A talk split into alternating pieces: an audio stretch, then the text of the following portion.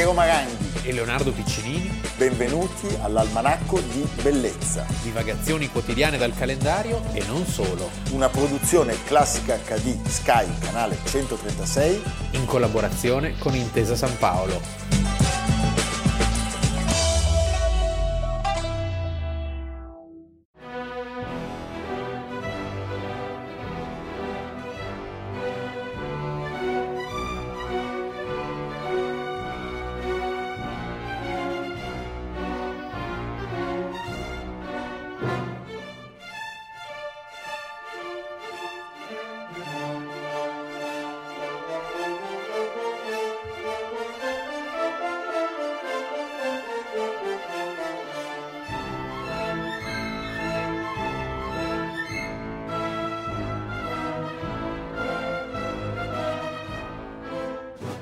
Almanacco di bellezza 5 marzo 2021. Abbiamo iniziato ascoltando Romeo e Giulietta di Sergei Prokofiev. Perché Leonardo? Perché per la sfiga. Cioè oggi, oggi, oggi, parliamo di sfiga. Oggi nel 1953 morivano un ucraino e un georgiano. L'ucraino è Prokofiev. La sfiga è quella che lo stesso giorno fece morire. È una fortuna in qualche modo. Beh, per lui fu, fu l'ultima per lui, umiliazione. Per lui, poverone, sì. Fu l'ultima umiliazione. Ti, fu, ti ricordo il titolo dell'unità: Stalin è morto. Sì, sì. Gloria a chi più di tutti ha fatto per la libertà e il progresso dell'uomo. Una roba del genere perché quel giorno morì anche Stalin. Allora immaginatevi voi il povero Prokofiev che già in vita aveva preso sonori fendenti dal regime. Però è uno dei pochi che è tornato in Russia. Sì. Cioè lui nel 1936 torna definitivamente sì, certo. in Unione Sovietica. Beh, anche perché è costretto a delle rozze abiure, abiure gliene fanno di tutti i colori, tutti i colori però rimane lì. È anche vero, sono no, un po' malevolo, si... eh, io adoro la musica di Prokofiev, eh. però credo che l'altro russo avesse menato fendenti in Occidente, Stravinsky. Sì, cioè ah, lui trova ah. comunque un presidio musicale solidissimo. Gli conveniva. No, beh, insomma, a un certo punto si torna indietro. Beh, si investivano molti denari eh, nella cultura sotto i compagni. Ah, stai scherzando? Sì. Ma tu quando vai ai concerti in Russia, per esempio, mi ricordo al Tchaikovsky di aver sentito il secondo di Prokofiev, eh, c'erano sette ministri in sala. Sai cos'è che mi colpisce? Secondo concerto per piano, sette ministri cosa? e l'ambasciatore serbo che era il fratello di Milosevic. Sai cosa mi colpisce sempre nel mondo dell'Est? La, l'ultima traccia rimasta di questi grandi musei, grandi concerti, i guardaroba, che sono sempre giganteschi, giganteschi. e con sempre delle vecchie signore sì, che sono le stesse, le da, stesse da quando sono, era ragazzino. Ma quelle c'erano già al tempo... guardaroba che sono sterminati. Nei nostri tempo... musei ormai c'è l'armadietto sì, sì. con la chiave, con la chiave hanno tagliato. Sì, sì, sì. Invece sempre questo... Allora, muoiono tutte e due di sera. Prokofiev ha 61 anni ed è fulminato da un'emorragia cerebrale, muore verso le 21. Stalin, che di anni ne ha 74, è caduto vittima dello stesso male cinque giorni prima, si spegne circa un'ora più tardi. Dopo poi, questi dati da anatomopatologo... No, su, sulla morte di Stalin poi c'è un po' di letteratura, c'è, c'è chi addirittura ipotizza che, che, siano stati gli altri a, a strangolarlo. Perché non, non, non, Beh, non se ne andava più. Pensa al terrore in cui vivevano. Il caso vuole che al momento del decesso il più vicino al Cremlino sia il povero Prokofiev, perché casa sua era prossima al Cremlino, mentre Stalin lascia questo mondo nella sua dacia a Kunzevo. Anche questa ulteriore beffa. Mai morire insieme a un potente. Mai morire insieme a Stalin perché c'è l'oblio. Eh. Cioè, cosa succede? Per la morte di Stalin si blocca tutto, per cui la salma di Prokofiev deve attendere tre o quattro giorni perché sia concessa la facoltà di organizzare una cerimonia. Non viene accordato il carro, cioè il feretro deve essere portato a mano. Tutti i suoi amici musicisti vengono precettati per suonare per quell'altro anche se sappiamo che finalmente Oistrakh riuscirà a partecipare ed eseguire l'opera 80, la sonata, eh, eh, la sonata che Prokofiev aveva, gli aveva dedicato e anche Shostakovich parteciperà al suo, al suo funerale, anche Rostropovich se non sbaglio e altri.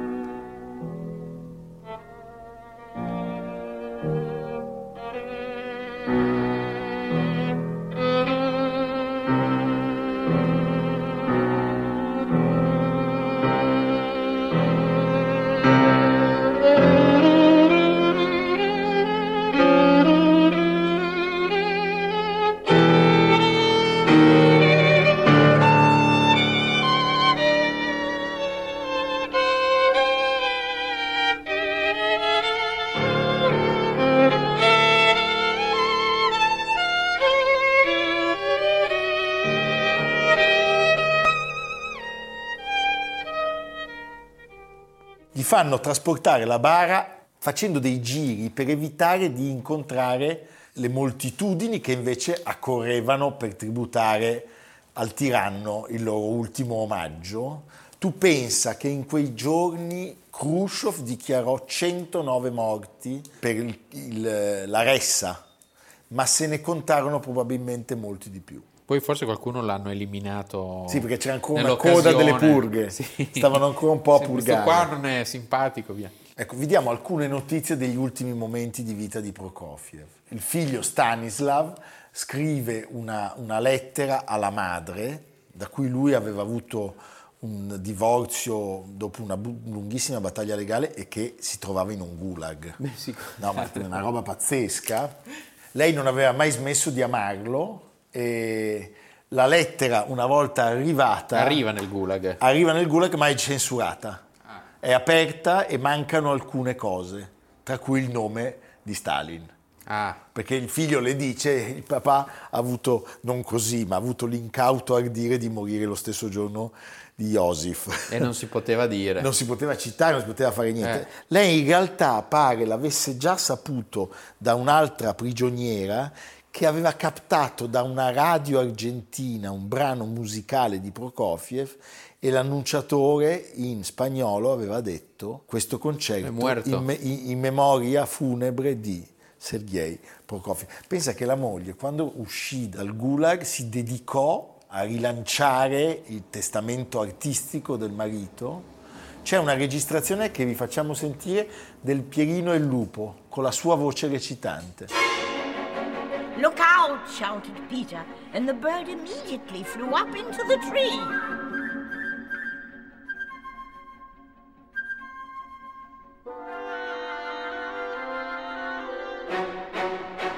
While the duck quacked angrily at the cat.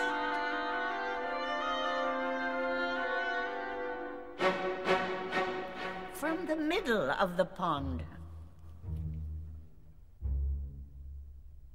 Beh,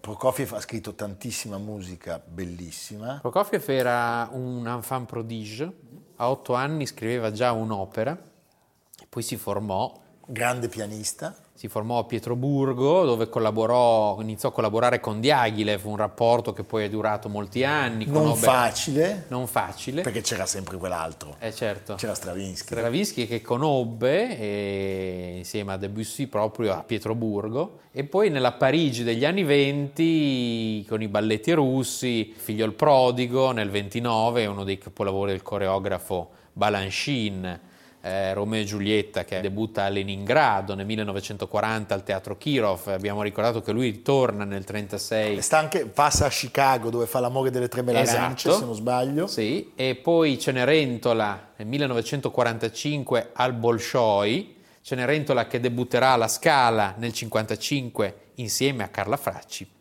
Penso. alla sua prima interpretazione. E poi Pierino il Lupo, 1940 a New York. I concerti per pianoforte, i concerti per violino, tantissima musica da camera, le sinfonie molto belle. Io amo molto la quinta e adoro la classica che è la prima e non possiamo non dire l'Alexander Nevsky. Certo. Io una volta ho avuto un'occasione di ascoltare un pezzo che credo fosse stato censurato dal regime, che è una sorta di tributo alla rivoluzione d'ottobre con una quantità di musicisti pazzesca. Ero ai proms di Londra. Sì, sì, alla Royal Albert Hall. Esatto, a un certo punto vedo uscire un omino travestito da Lenin col megafono che arringa la folla, c'è in partitura. Ah, bellissimo, bellissimo, bellissimo. No, il mio ultimo ricordo di Prokofiev, anche tuo forse, è alla Camera Ardente del nostro grande amico Filippo Daverio, dove veniva trasmesso questo momento di Pierino il Lupo, di cui lui era parte, registrato alla Biblioteca alla Braidense biblioteca. Eh, qualche anno fa. Un grande, un grandissimo, anzi due grandissimi. Forse potremmo dire anche tre. Io quando gioco a risico uso i rossi perché Stalin alla fine era un mascalzone, una carogna, eh, ma ha vinto la guerra. Ha vinto la guerra. Ha sì. vinto la guerra. Quindi a risico scegliete i rossi che danno sempre un, un impulso. Anche all'osteria scegliete i rossi. Sempre i rossi.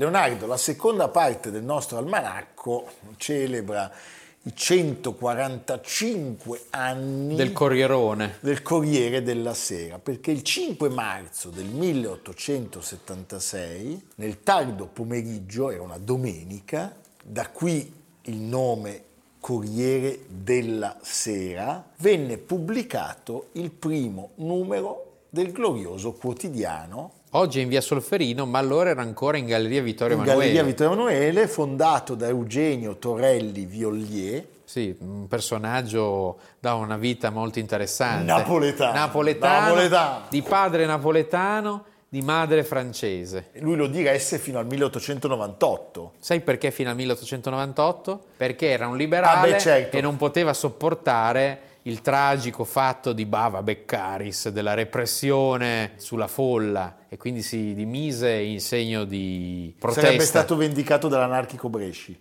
Sì. eh, con un colpo di, di- di già. rivoltella nel giardino di Villareale a Monza. Il primo numero venne annunciato dagli Strilloni in Piazza della Scala a Milano e riportava la data del 5-6 marzo, a sottolineare la validità del giornale per la sera e per la mattina successiva. Il quotidiano venne fondato, leggo dal bellissimo libro più volte citato di Marta Boneschi, Mi- Milano, l'avventura di una città. Il, eh, il quotidiano venne fondato da Torelli Violier e da Pio Morbio, un ricco novarese collezionista di arte medievale e rinascimentale. Il Corriere, che al suo esordio tira 3.000 copie, cambia presto padroni. Nel 1882 un figlio dissipato costringe Morbio a trasferire la sua quota del giornale alla sorella Giulia, sposata al cotoniere Benigno Crespi, Eh certo, Eh, ma questi poi se lo tengono per un sacco di tempo. Fino all'altro ieri. Fino a Giulia Maria, al Tonino Leonardi. E certo, eh, questa è la storia.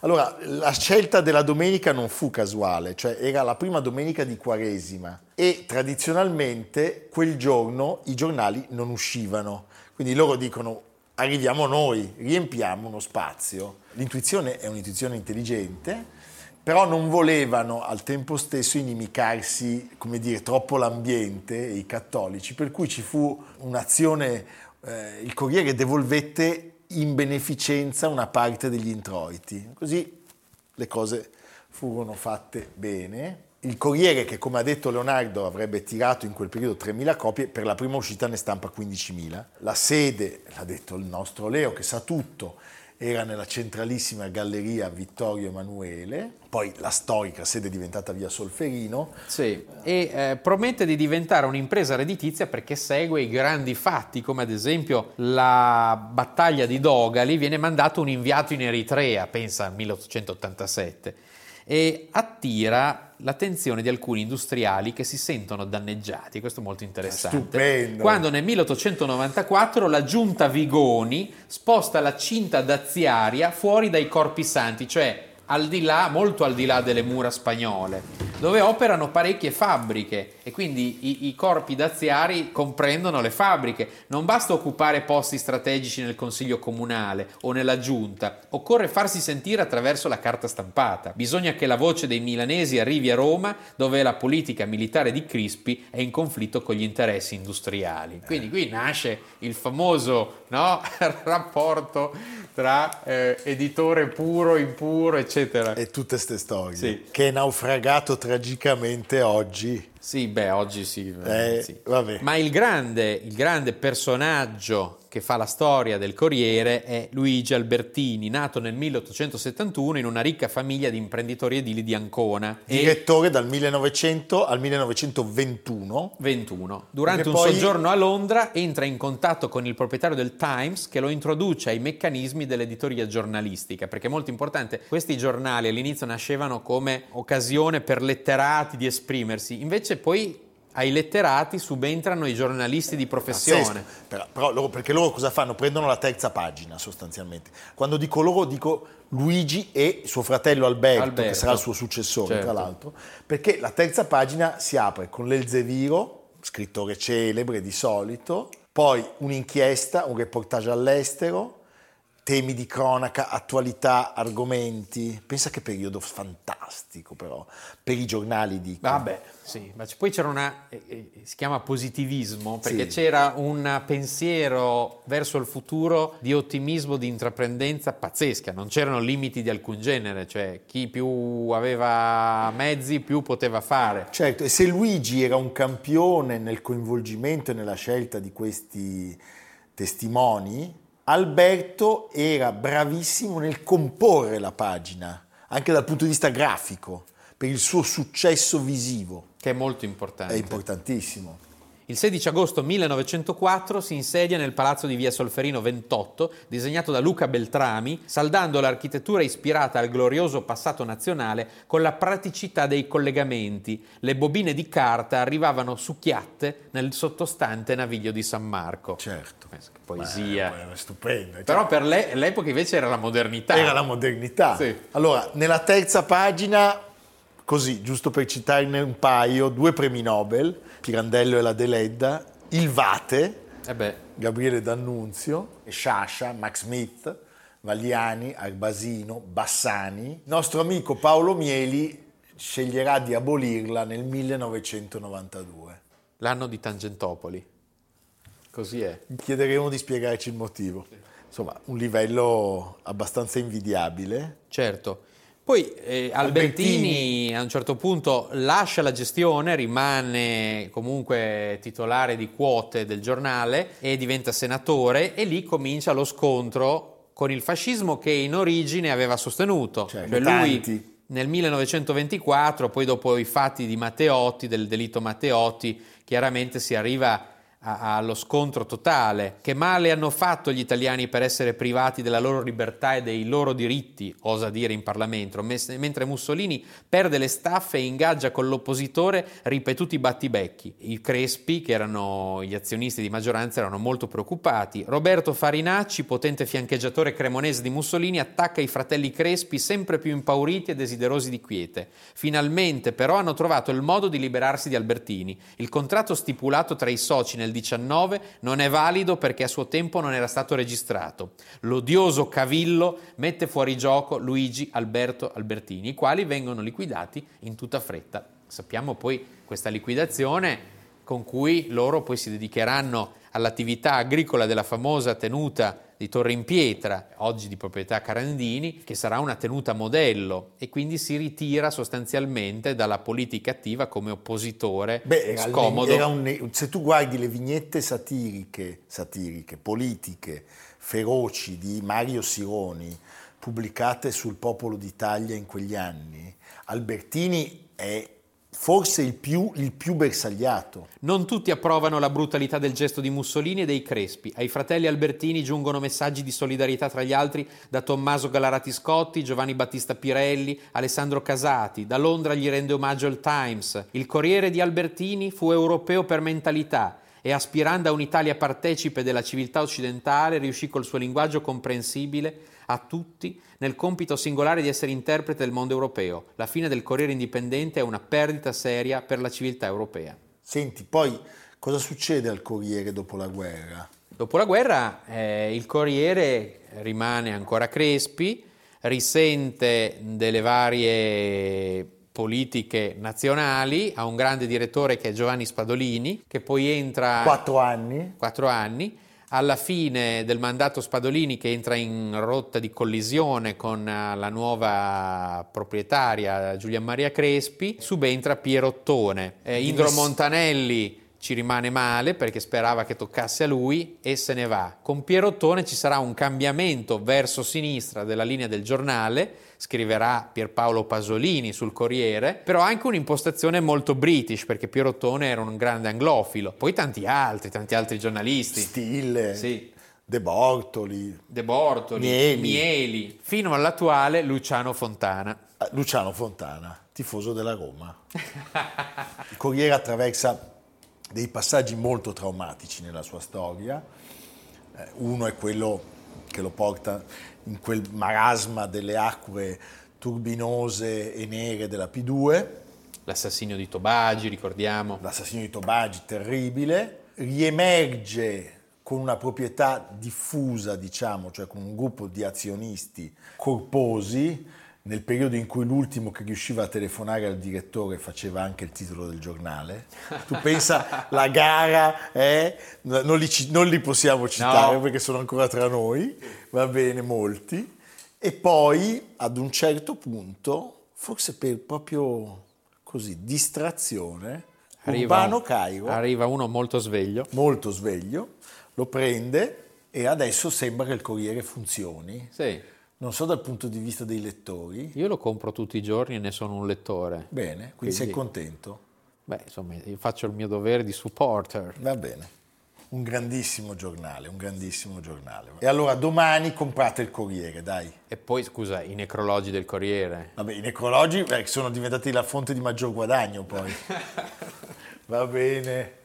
Senti Leonardo, e allora dove ci porti? Andiamo in eh, Puglia, si parla molto in questi giorni di Ilva, se ne parla da sempre in realtà e ciclicamente salta fuori. L'Ilva è grande, è stato, è stato ed è un grande motore di sviluppo per la città di Taranto, ma è anche qualcosa che ha annullato l'identità di questa città così bella, così storica, così importante, un porto naturale fin da, da prima dei greci addirittura. C'è un centro storico bellissimo, molto decadente e soprattutto uno straordinario museo archeologico, uno dei più importanti musei archeologici eh, d'Europa con tesori incredibili come, ad esempio, tra tutti i famosi ori di Taranto, questo periodo della città ellenistica e poi romana, monili, diademi, delle cose pazzesche. Non che... diciamolo a Paolo Gavazzeni. No. Perché lui dove c'è l'oro, i gioielli, poi dopo arriva. Eh. Ah, ok. Lupin de Noantri. Lupin. Allora tutti a Taranto. Tutti a Taranto, dai. Non ditelo a Paolo. Non, di, non diciamo che è nell'altra stanza. Nell'altra stanza. Dopo la regia del tabarro non gli diciamo niente. Va bene, a domani. A domani. Almanacco di bellezza, cura di Piero Maranghi e Leonardo Piccinini. Con Lucia Simioni, Jacopo Ghilardotti, Samantha Chiodini, Paolo Faroni, Silvia Corbetta. Realizzato da Amerigo Daveri, Domenico Catano, Valentino Puppini, Simone Manganello una produzione classica HD Sky Canale 136 in collaborazione con Intesa San Paolo.